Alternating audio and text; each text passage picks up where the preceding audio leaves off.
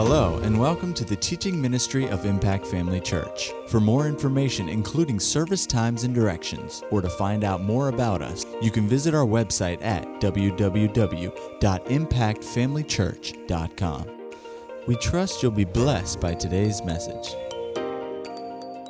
Well, turn with me to Galatians chapter five. We're going to le- read to start with verse number sixteen. So Galatians five sixteen.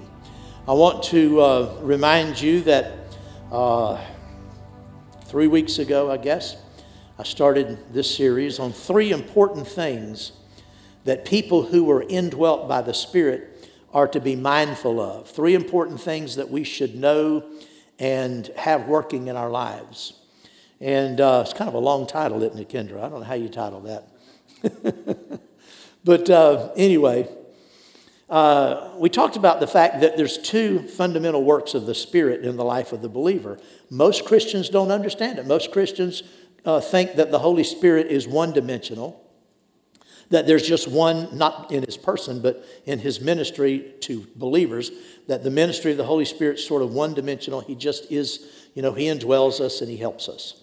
Uh, and that's true, but there's more to that. There's the Spirit within, in which he does indwell us and help us. But there's also the Holy Spirit upon.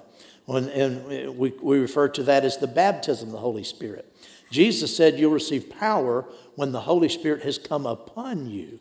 You remember that the when Jesus was baptized in the Jordan River by John the Baptist, the Bible says the Holy Spirit descended uh, down from heaven and, and rested upon him. Well, Jesus already had the Holy Spirit in him, but this was an anointing of the Holy Spirit upon him for service. Jesus said to the disciples later, you shall receive power when the Holy Spirit comes upon you. Well, that's what happened to Jesus. When the Holy Spirit descended upon him and rested upon him. Now, John saw the Spirit embolized uh, in, in, uh, in the shape of a dove. But we know that the Holy Spirit's not a dove. That was just a representation of his presence. But the Holy Spirit came upon him. And the Bible says that, that right after that, that Jesus returned to Jerusalem in the power of the Spirit. Well, that's something he hadn't had before. I said, that's something he hadn't had before. He was the Son of God, but he didn't have that power in his life because though he was the Son of God, he laid aside all of his uh, heavenly and divine uh, uh, powers and, and prerogatives as God and just became a man and, and lived among us. Well, he had to be anointed by the Holy Spirit to, with power in order to go out about doing powerful things. Well, by the same token, we have to be anointed with power. After we're indwelt with the Spirit, we have to have the Spirit come upon us in the baptism of the Holy Spirit to anoint us with power that we will go out and be effective witnesses for him. Amen. So anyway, that's that's the context. But what I've said before was, and this is the thing that I'm really emphasizing, I'm not emphasizing the power uh, side uh, at all in this series. I'm in, I'm emphasizing the indwelt side, where we're indwelt by the Spirit.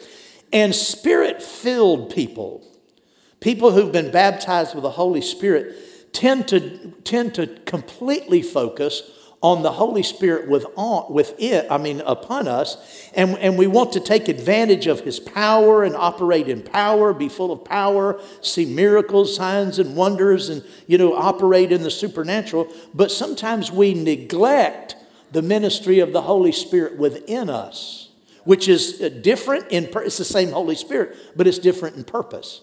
It's like I've, the illustration I've used many times. I used to have an in-ground swimming pool. It had a shallow end and a deep end. Well, it, that, that simply means that, my point is, it's all the same water. The water circulated through that pool. I had a, a circulation pump, and the water was the same all through it, but there was one end that there was more water than there was in the other end.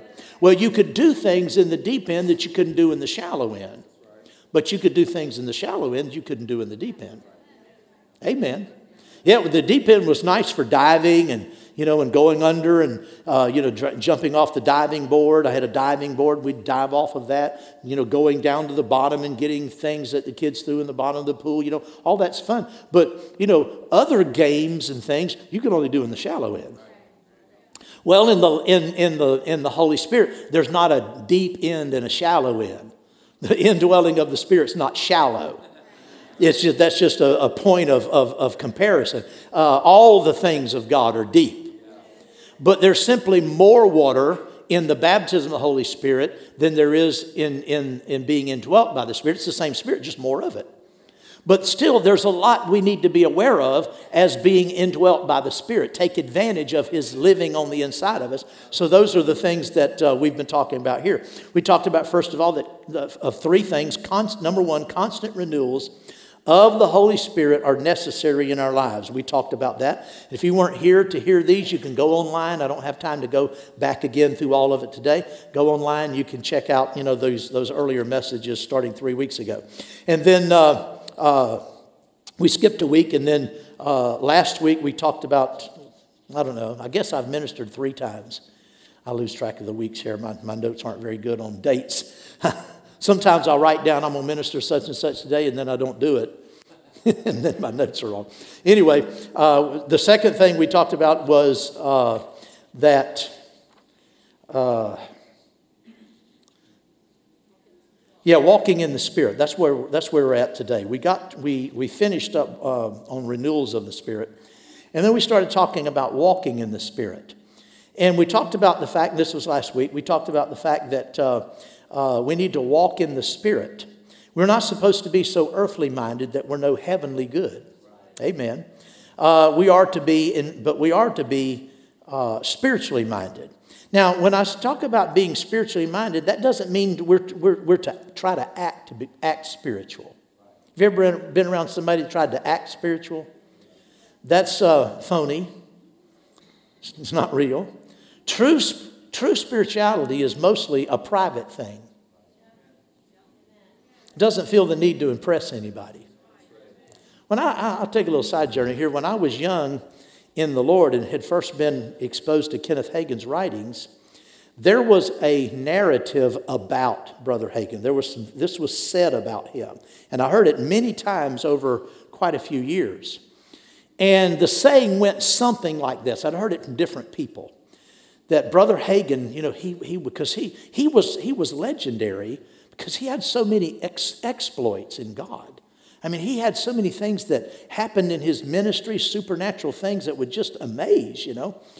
And uh, but the the the, uh, the narrative went like this: that Brother Hagin was so in the Spirit that sometimes would people would people said this happened to them, and they said, you know, I knew so and so. He said he went up and talked to Brother Hagin, and Brother Hagin just kind of looking off, you know, like he's looking out into another world, you know.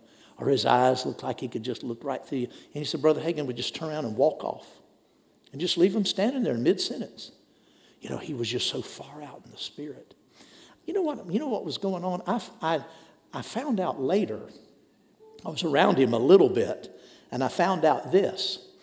Very often people came up to him and tried to be spiritual. And they would ask real spiritual questions that you can tell when something isn't real. Some, they they were trying to impress him instead of just coming up and saying, hey, Brother Hagin, how you doing? Good to see you, you know. They thought that would have been too natural, you know. So they, they'd get real spiritual acting and they'd ask these real convoluted questions. And Brother Hagin would just, he said, he, I found out this later, he hated that. And he would just turn around and walk off and leave those people. But if you talk to him just like a normal person, he'd engage you. He'd talk to you, talk about the weather, talk about other things, but he didn't put up with that phoniness. So being spiritual isn't being, you know, super, you know, floating around or always trying to be wise in everything you say. You know, not every conversation needs a lot of wisdom. Amen. Hallelujah. So we talked about this last week. To walk in the Spirit is to, first of all, walk in the fruit of the Spirit. Go to Galatians chapter five. This I say then, walk in the Spirit, and you shall not fulfill the lust of the flesh. For the flesh lusts against the Spirit, and the Spirit against the flesh, and these are contrary to one another, and you cannot do uh, the things that you wish. But if you are led of the Spirit, you're not under the law. Now the works of the flesh are evident. He lists all of those. He said, but the fruit of the Spirit is love, joy, peace, long-suffering, kindness, goodness, faithfulness, gentleness, self-control. Against such there is no law. And those who are Christ have crucified the flesh with its, with its passions and desires. If we live in the Spirit, let us also walk in the Spirit. So in this context, you can see walking in the Spirit involves uh, walking in the fruit of the Spirit. So somebody that walks in the Spirit is not somebody that walks around sort of in a with their head in the cloud, you know, like in a dream world or something. No, they just live with love, joy, peace, long-suffering, gentleness, goodness, faithfulness, meekness, self-control. They just have those things developed in their life. That's walking in the Spirit. Amen. Secondly, we found out to walk in the Spirit is to live the godly life, because he said these are the works of the flesh are evident. And he said we're not supposed to walk in the flesh. Amen. So that's that's kind of nuanced. That's the sort of, am I echoing in here? Can somebody fix that? Uh, that's the the second part is sort of a nuanced part of, of the first one. But now the third one I want to get to today. To walk in the Spirit is to be led by the Spirit. Notice it says, walk in the Spirit. Verse sixteen, you shall not fulfill the lust of the flesh. Verse eighteen says, but if you are led by the Spirit. To walk in the Spirit is to be led by the Holy Spirit. Now, this involves being sensitive to the subtle impressions of the Holy Spirit in your daily walk. Go with me to Romans chapter eight. Romans chapter eight. Hallelujah. Verse number twelve, we'll, we'll notice here that there's some similar language to what was uh, we read over in the fifth chapter of Galatians. Verse number twelve says, therefore, brethren, we are debtors, not to the flesh, to live according to the flesh, or to walk according to the flesh. Walking according to the flesh is the opposite of walking in the Spirit. He said, we're debtors, not to the flesh, live according to the flesh, for if you live according to the flesh, you will die. But if by the Spirit you put to death the deeds of the body, you will live. For as many as are led by the Spirit of God, these are the sons of God. But you did not receive the spirit of bondage again to fear, but you received the Spirit of adoption, by whom we cry out, Abba, Father. The Father himself, or rather the Spirit himself, bears witness with our spirit that we are the children of God. Now, there are different ways the Holy Spirit leads us and speaks to us, but the most prominent way, the most number one way, and I've taught on this many times, I'm just going to hit it lightly here, the most prominent way is the inward witness of the Spirit. Too many Christians are waiting for something spectacular.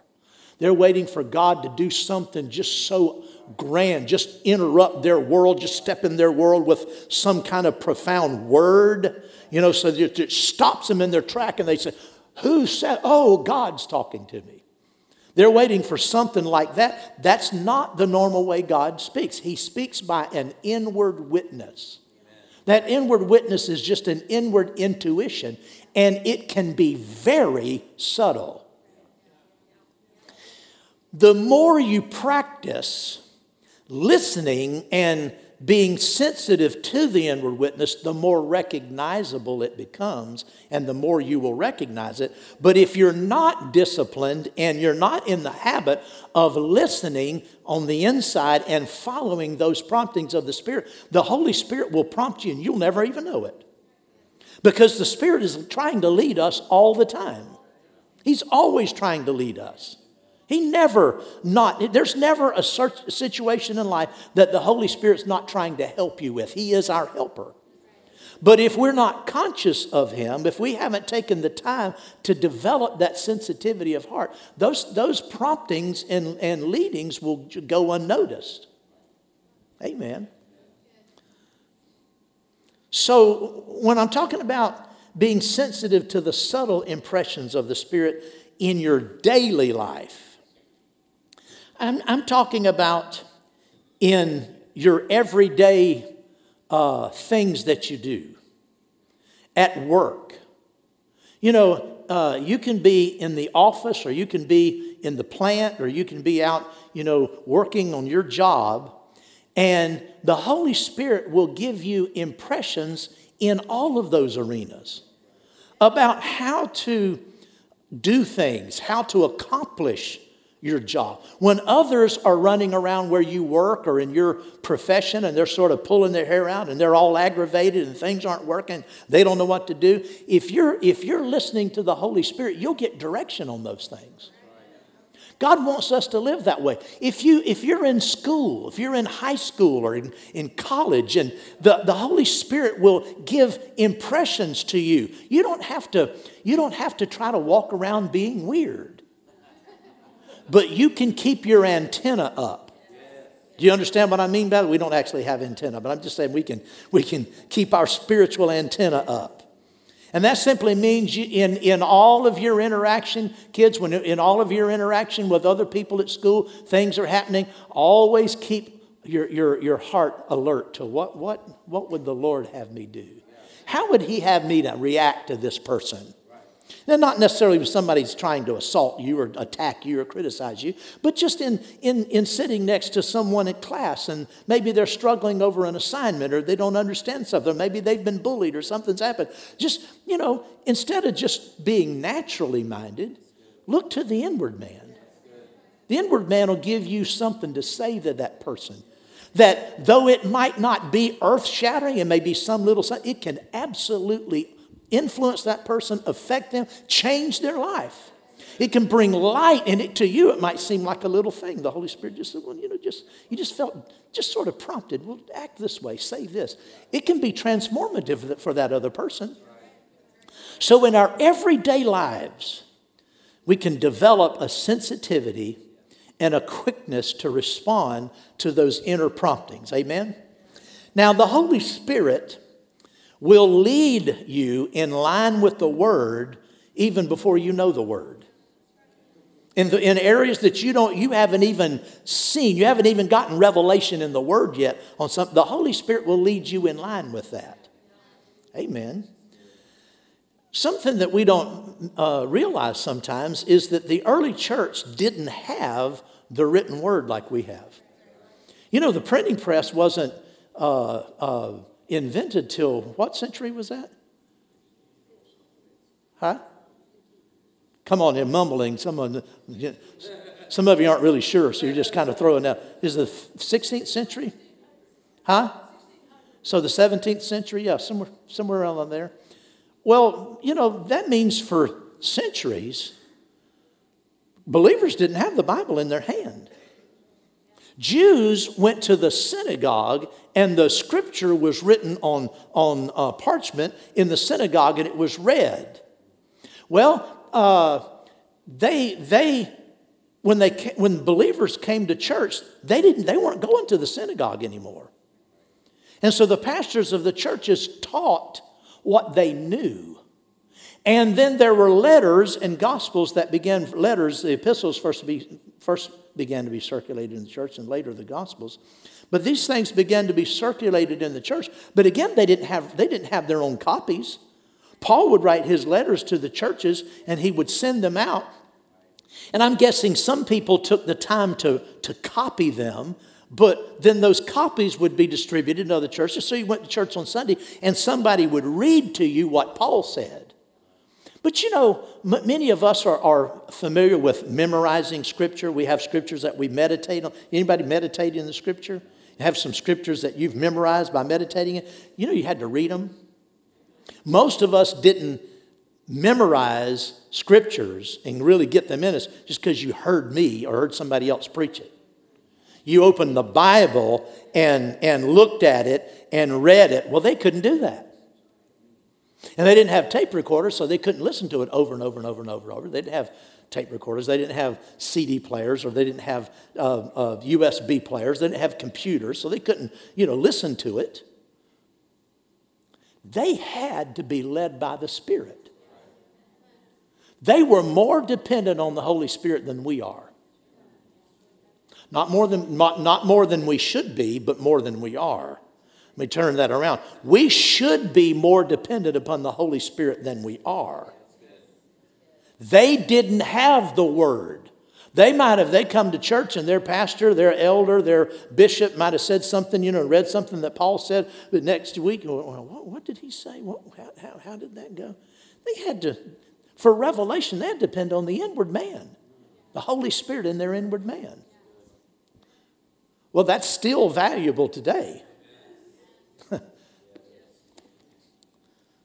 Look at look at this passage. You're right here in the four, in the sixteenth verse. This is something you've probably never noticed. Maybe you have, but I didn't till last last week. Verse sixteen says, "The Spirit himself bears witness with our spirit that we are the children of God." We always stop right there. I always did. The next verse, in verse seventeen, says, and, and, "The Spirit himself bears witness with our spirit that we are the children of God, and." I've, I've said this many times in all the years pastoring. I said, now, this is how the Spirit fundamentally uh, leads us, not just about our sonship, but about everything. But notice what it says here. It lists some of these other things. The Spirit himself bears witness with our spirit that we are children. And he bears witness that if children, then heirs. Do you see that? He bears witness with us that we are spirit, but he will further bear witness that if we're children, that, hey, wait a minute. See, I, I'd heard all my life that I, you know, I'm a child of God. I, I grew up in church, and, you know, Christians would talk about being, you know, we're the children of God. We're God's children, you know. And, uh, but when I first got back into fellowship with the Lord, as I said last week, I wasn't in church when I got back into fellowship with the Lord. Nobody witnessed to me. I was alone in a, in a motel room, and I was disturbed and hungry and, and, and uh, just needed help. I began to cry out to God, and he revealed himself to me, and nobody was there to help me. I didn't have any mentors, didn't have any counselors, didn't have anybody teach me, wasn't going to church, like I said. And now, listen, if you're if you're here and you're thinking, that's right, Pastor, that's me. I I, I don't need to go to church. I'm like you were, you know. I, I just get I get my instruction from God. He teaches me everything. And wait a minute, it wasn't just a few weeks when until the Lord led me to start going back to church. I think I I think I was was uh, sent to Dunedin, Florida, in July of seventy-two, and I was there a few weeks, and then over in sometime in August, I was then sent to Brooksville, and uh, and so when I got to Brooksville, I told the story how we used to you know sell sell drugs out of my motel room, and we'd go into the I had a black friend that was I was rooming with, who was staying in the same motel with me, and I met him. He was from Jacksonville, and the other people weren't from Jacksonville.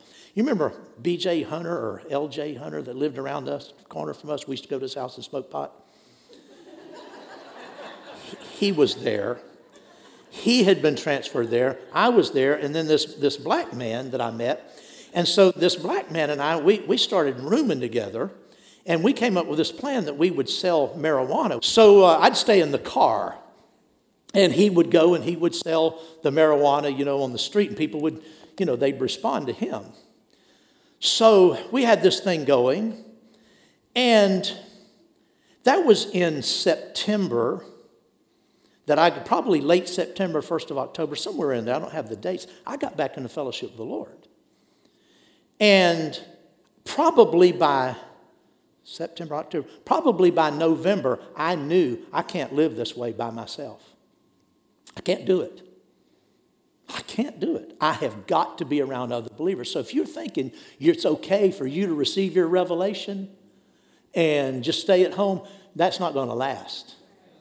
You're going to be directed to go to church. Amen. But before I got to church, I, I had never heard the message of faith. I had never heard the authority of the believer. I didn't know that existed. But as I was in prayer and just had my, my Bible and nobody to teach me, the Lord began to reveal himself to me. And I, I can't really explain it now, but I had a sense. I couldn't put it in the words, but I had a sense that something, I had been saved when I was a child, so I just got back into fellowship with the Lord. So I had experienced salvation. I experienced the peace of God. But the Holy Spirit was beginning to show me, and I didn't understand it, that this was different. I sensed that something had been imparted to me that would cause me to live a victorious life, and I wasn't even sure what that meant. I later found out that it was eternal life. Eternal life had sprung up again on the inside of me, and I, I didn't know that. Et- I grew up knowing that when you get saved, you receive eternal life.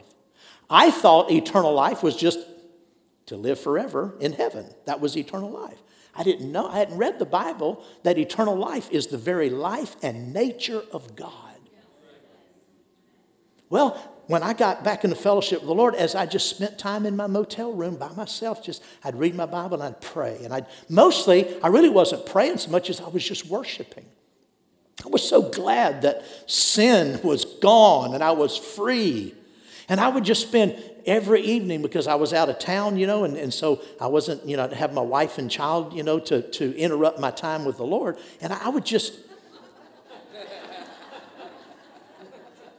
well, life does interrupt you, you know. Well, I was I was segregated, and I could spend all my time in God's presence just worshiping and worshiping and worshiping. And I had the sense that something had come into me. Our denomination that I grew up in, we majored. Now, this wasn't our doctrine, but in practice, we majored on backsliding. I mean, we all backslid. You get saved, and then you backslide, and you get saved again, and you back. Of course, you never get saved again. You just get back in the fellowship of the Lord, but we didn't know that. We get saved, and we'd backslide, and we get saved, and we'd backslide, and we get saved, and we'd backslide. And our intentions were real good, but it usually didn't last very long because we didn't know the Word. When this happened to me in Brooksville, I suddenly had a sense that I will never be defeated in life again. I'll never be defeated. Well, what was what was happening? I was I was beginning to find out, if children, then also heirs. And further revelation, if heirs, not just anybody's heirs, heirs of God.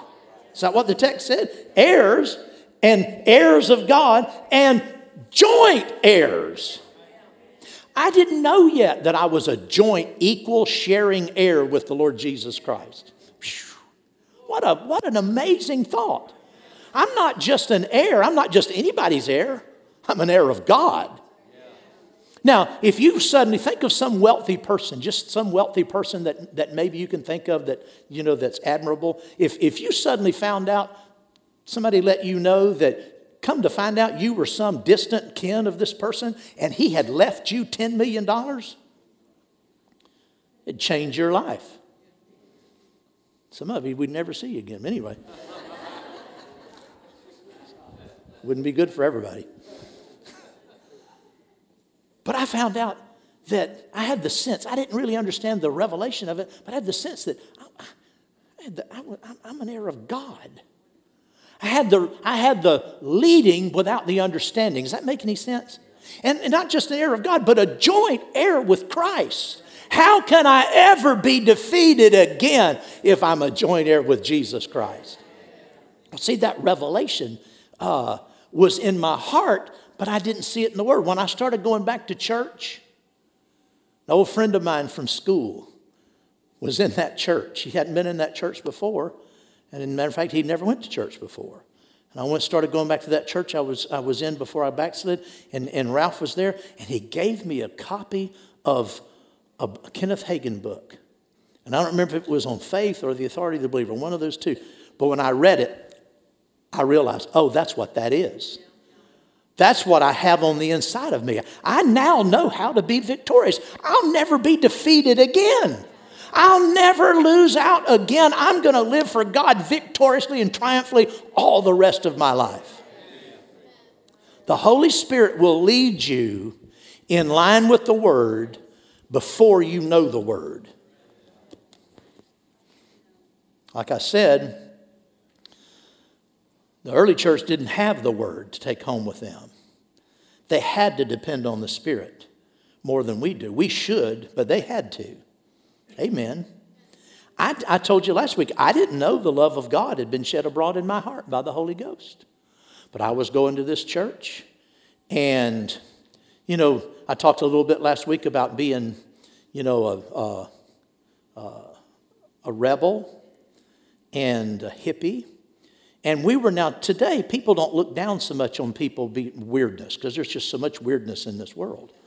But then, to look like I looked and my friends looked, we would we would walk down the sidewalk in in a, in Jacksonville, and people would drive by and and curse at us, call us names. Hey, hippies, you filthy hippies, get a, take a bath, you filthy hippies. And just cuss at us, and sometimes I didn't have anybody throw things at me, but some of my friends had people throw stuff at them. Well, I started going back to this church, and the older, some of the older men in the church would good-naturedly, but sort of with an edge, they would criticize the way we looked.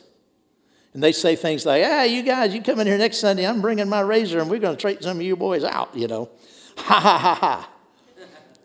And they were they were being funny, but at the same time, you you there was an edge to it. They really didn't like it.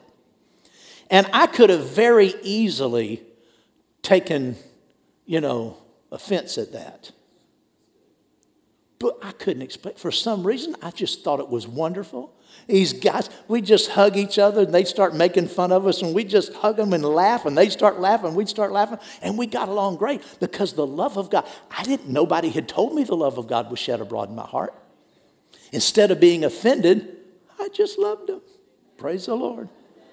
I, I couldn't understand it myself. Later, I found out why. Because we have, church, listen, because we have the written word, too often we think that's all we need. I'm going to say that again. Because we have the written word, too often we think that's all we need. And that results in a lopsided Christian walk. Yes, thank God for the word. We need the word, all right, but we need to depend upon the Holy Spirit to help us and enlighten us with the word. Amen? And then uh, not only that, as far as being led by the Spirit, Uh, turn over with me to the one hundred third, one hundred third Psalm. Psalm one oh three. Oh, my goodness. Such a valuable, valuable thing. Psalm one oh three. We all know this psalm. Bless the Lord, O my soul. All that is within me, bless his holy name. Bless the Lord, O my soul. And forget not all his benefits, who forgives all your iniquities, who heals all your diseases. Now notice verse four, who red, who redeems your life from destruction. Walking in the Spirit means to, to be led by the Holy Spirit. And when we're led by the Holy Spirit, he will redeem our life from destruction.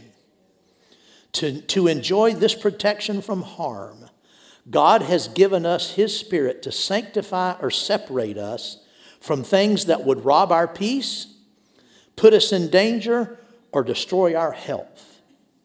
Being led by the Holy Spirit will, will uh, save us from a lot of trouble and, heart, and heartache in life.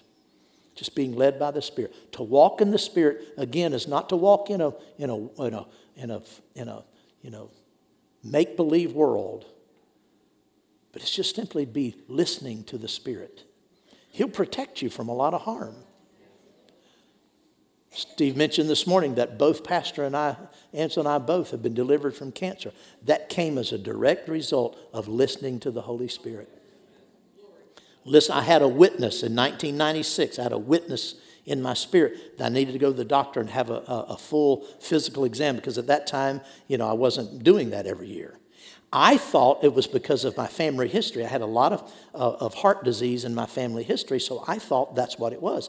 So I went and had a, a, a physical exam, and I won't go into all the details here. God miraculously uncovered a cancer that they shouldn't have even found. But it wouldn't have happened if I hadn't been led by the Spirit. In twenty fifteen, more recently, in twenty fifteen, actually in twenty fourteen, towards the end of the year, I had a sense that I needed to go and, and to a cardiologist and get a, a heart workup. Now, again, I, di- I didn't feel bad. I didn't feel anything going on with my heart. I didn't. I wouldn't think. I didn't honestly think anything was wrong with me. But I'd had a couple of friends that had had uh, issues with the heart, and only a heart catheterization revealed it. Both of these friends that we had had stress tests done, and the stress test showed that their heart was healthy. Then they had a heart cath done, and they found out they had some serious blockages. It didn't show up with the with the stress test. Stress test. So I knew in my heart, I need to have a, a, a heart cath. But I also knew that doctors don't just, that's not their first test they're going to run. They're going to put you through the other test, and if you pass the stress test, they're going to say, well, you don't need anything else. So I knew I was going to have a problem convincing a cardiologist to give me a heart cath. But I made an appointment because I was led by the Spirit. I made an appointment to have a consult. You have to consult with them first. And so I went in and and and uh, or had this excuse me, I had this uh, appointment scheduled for before I went skiing. I was going skiing in February of twenty fifteen. I had scheduled this meeting with the cardiologist before the skiing trip, but then at the last minute they canceled it and put it off until March. So we went skiing. So we were out there skiing, and I was just so tired. I was just, I'd not really experienced that. I was just tired. I won't go into all that, but I just felt exhausted. I, I, and it never occurred to me that I had anything wrong with my heart. I just thought I was out of shape. So I got home, and I said, you know, when I get home, I'm going to get back on my elliptical, and I'm going to start working out again. And I'm going to, you know, kick my butt back in you know, gear and get healthy again, you know. And uh, so we get home. The next day, I started having chest pains. So I thought, well, this is so mild. I mean, it's almost, it's almost, you can't even hardly feel it. It's so mild. But, you know, I, again, I was led by the Spirit. It had been easily, they said on a, you know, they tell you to rate your pain from a scale of one to ten. I said, you know, it's maybe a two, but it's more like probably a one. You know, I don't even know how to rate it. I could have very easily ignored it, but I had a witness in my spirit. So I went down here to the E M T, and they said, no, you got something going on. They took me to the hospital. And I got a heart cath. The doctor came in. He said, I don't, the cardiologist said, I, you don't need a heart cath. He said, You've, you, you really need a stress test, but you've been skiing for a week. That is a stress test. So you really don't even need a stress test. He said, I don't think this is related to your heart. The E R doctor, the cardiologist, wrote me off. You don't need any tests. The E R doctor said, I think you're having a heart attack and you're getting a, a heart cath. So he scheduled it. So that another doctor from that cardiology team came in. My heart, my, my A C E, what's it? L A D. If you medical people know, that's the, the artery that provides blood to the front of your heart. It's also known as the widow maker. When that clamps up, you usually just fall dead. My, my L A D was ninety-nine percent blocked.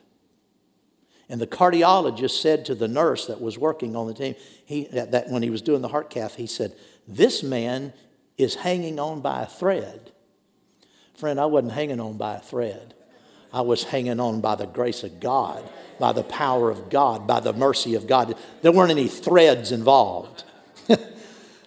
But the point is, I was, I am, conv- I am absolutely convinced that if I had not followed the Holy Spirit's leading in the fall, and and followed up with that, and and got an appointment, they canceled the appointment, but I had done what I could do.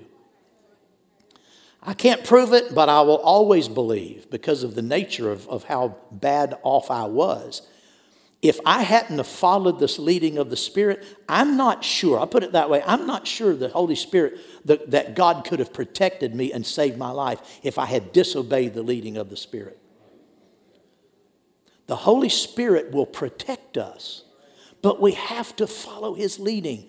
Those little, those little leadings that it are so easy to just dismiss. Just, well, you know, that's just a weird feeling. I, you know, I don't need, we're so busy. We don't have time for this. But because I was led by the Spirit, God was able to alert some people in this church to pray for me. I know I see Wayne back there. He said, Wayne said he saw a picture of me that I posted online. We were in Leadville, Colorado. We had taken a day off to rest, and we'd gone over to Leadville, and we were in a little restaurant, and I'd taken a picture, or Christy, I think, took a picture of all of us sitting around this table. And Wayne told me that when he saw that picture, he said, I didn't look right. And he started praying for me. I've looked at that picture many times since then, and I think I looked fine. I had a smile on my face. I didn't look like I was stressed. I'm looking, I'm saying, what? How could Wayne think there was something showed? That was the Holy Ghost. And where is Mark? Is that, where's Mark? Where's Mark Bauer? There he is over there. Mark had a dream one night when we were in Colorado. He dreamed that I died on that ski trip while I was out there. And it woke him up, and so, you know, he didn't spend the night distressing over it. He just prayed, prayed for me, and I guess went back to sleep. Well, see, because I was yielding to the Spirit the best I knew how, he was able to get some other people to help me. Oh, thank God for the Holy Ghost. We need the Spirit of God. Glory to God. He will redeem our life from destruction. Praise the Lord. Well, in order for that to happen, like I said, we have to, we have to follow his leading. And thank God we can. Amen. So to, to walk in the Spirit is to depend on the, the, the renewals of the Spirit. And it, and it requires walking in the Spirit, which again is not walking fruity, being weird. It just means listening to the Holy Ghost, developing character in your life, praying in the Spirit. Students, you can pray in the Spirit. When you leave classroom and you're going to another class, that little brief few minutes in the hallway, you're passing people, you know, I'm not really having a conversation. Just pray in the Spirit for a few, just a few minutes. Just do that. It'll sharpen you. It'll sharpen you. It'll keep you aware of God's presence in your life. It'll make it a whole lot easier for the Holy Spirit to help you. Amen? Praise the Lord. Father, we thank you today for your goodness. Thank you, Lord, for watching over us, caring for us. We thank you for, for the times we didn't know in the natural, but you alerted us by the inward witness.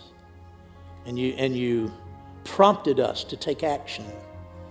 You prompted us to, to not do a particular thing, not go to a particular place, to take some other action that didn't seem to be required as far as our natural thinking was concerned.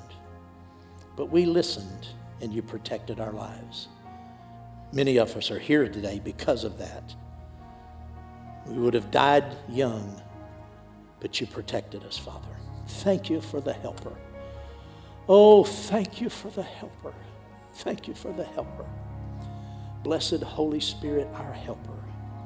Glory to God. Father, help us to walk in the Spirit more, to be more spiritually minded than we have been, to keep our lives pure, to let godly character to develop, to develop in our lives.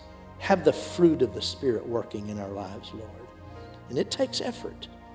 It takes effort to do that. Father, if we'll, if we'll do those things, depend upon your Spirit to help us, to quicken us, to strengthen us, to refresh us. Oh, glory to God. Our lives here can be fruitful until we live to a ripe old age. Should Jesus return, we could all live a successful, victorious, long life. Glory to God. You'll get the glory and the honor for it, Father. Hallelujah. Thank you, thank you, thank you. I, I, Lord, I, I'm so little qualified in myself, in my natural ability. I would have made a mess of my life, going my way and doing things the way I want them done.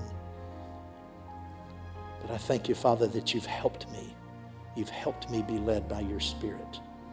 And you've protected me over and over, delivered me over and over, guided me, revealed yourself to me over and over and over again. Father, it's just your grace. We stand by grace. We don't stand by any merit of our own. We stand by grace. For there's nothing we have in you that wasn't given to us. We don't have anything. We haven't done anything good that wasn't given to us. And we're grateful, Father. We thank you for it in Jesus' name.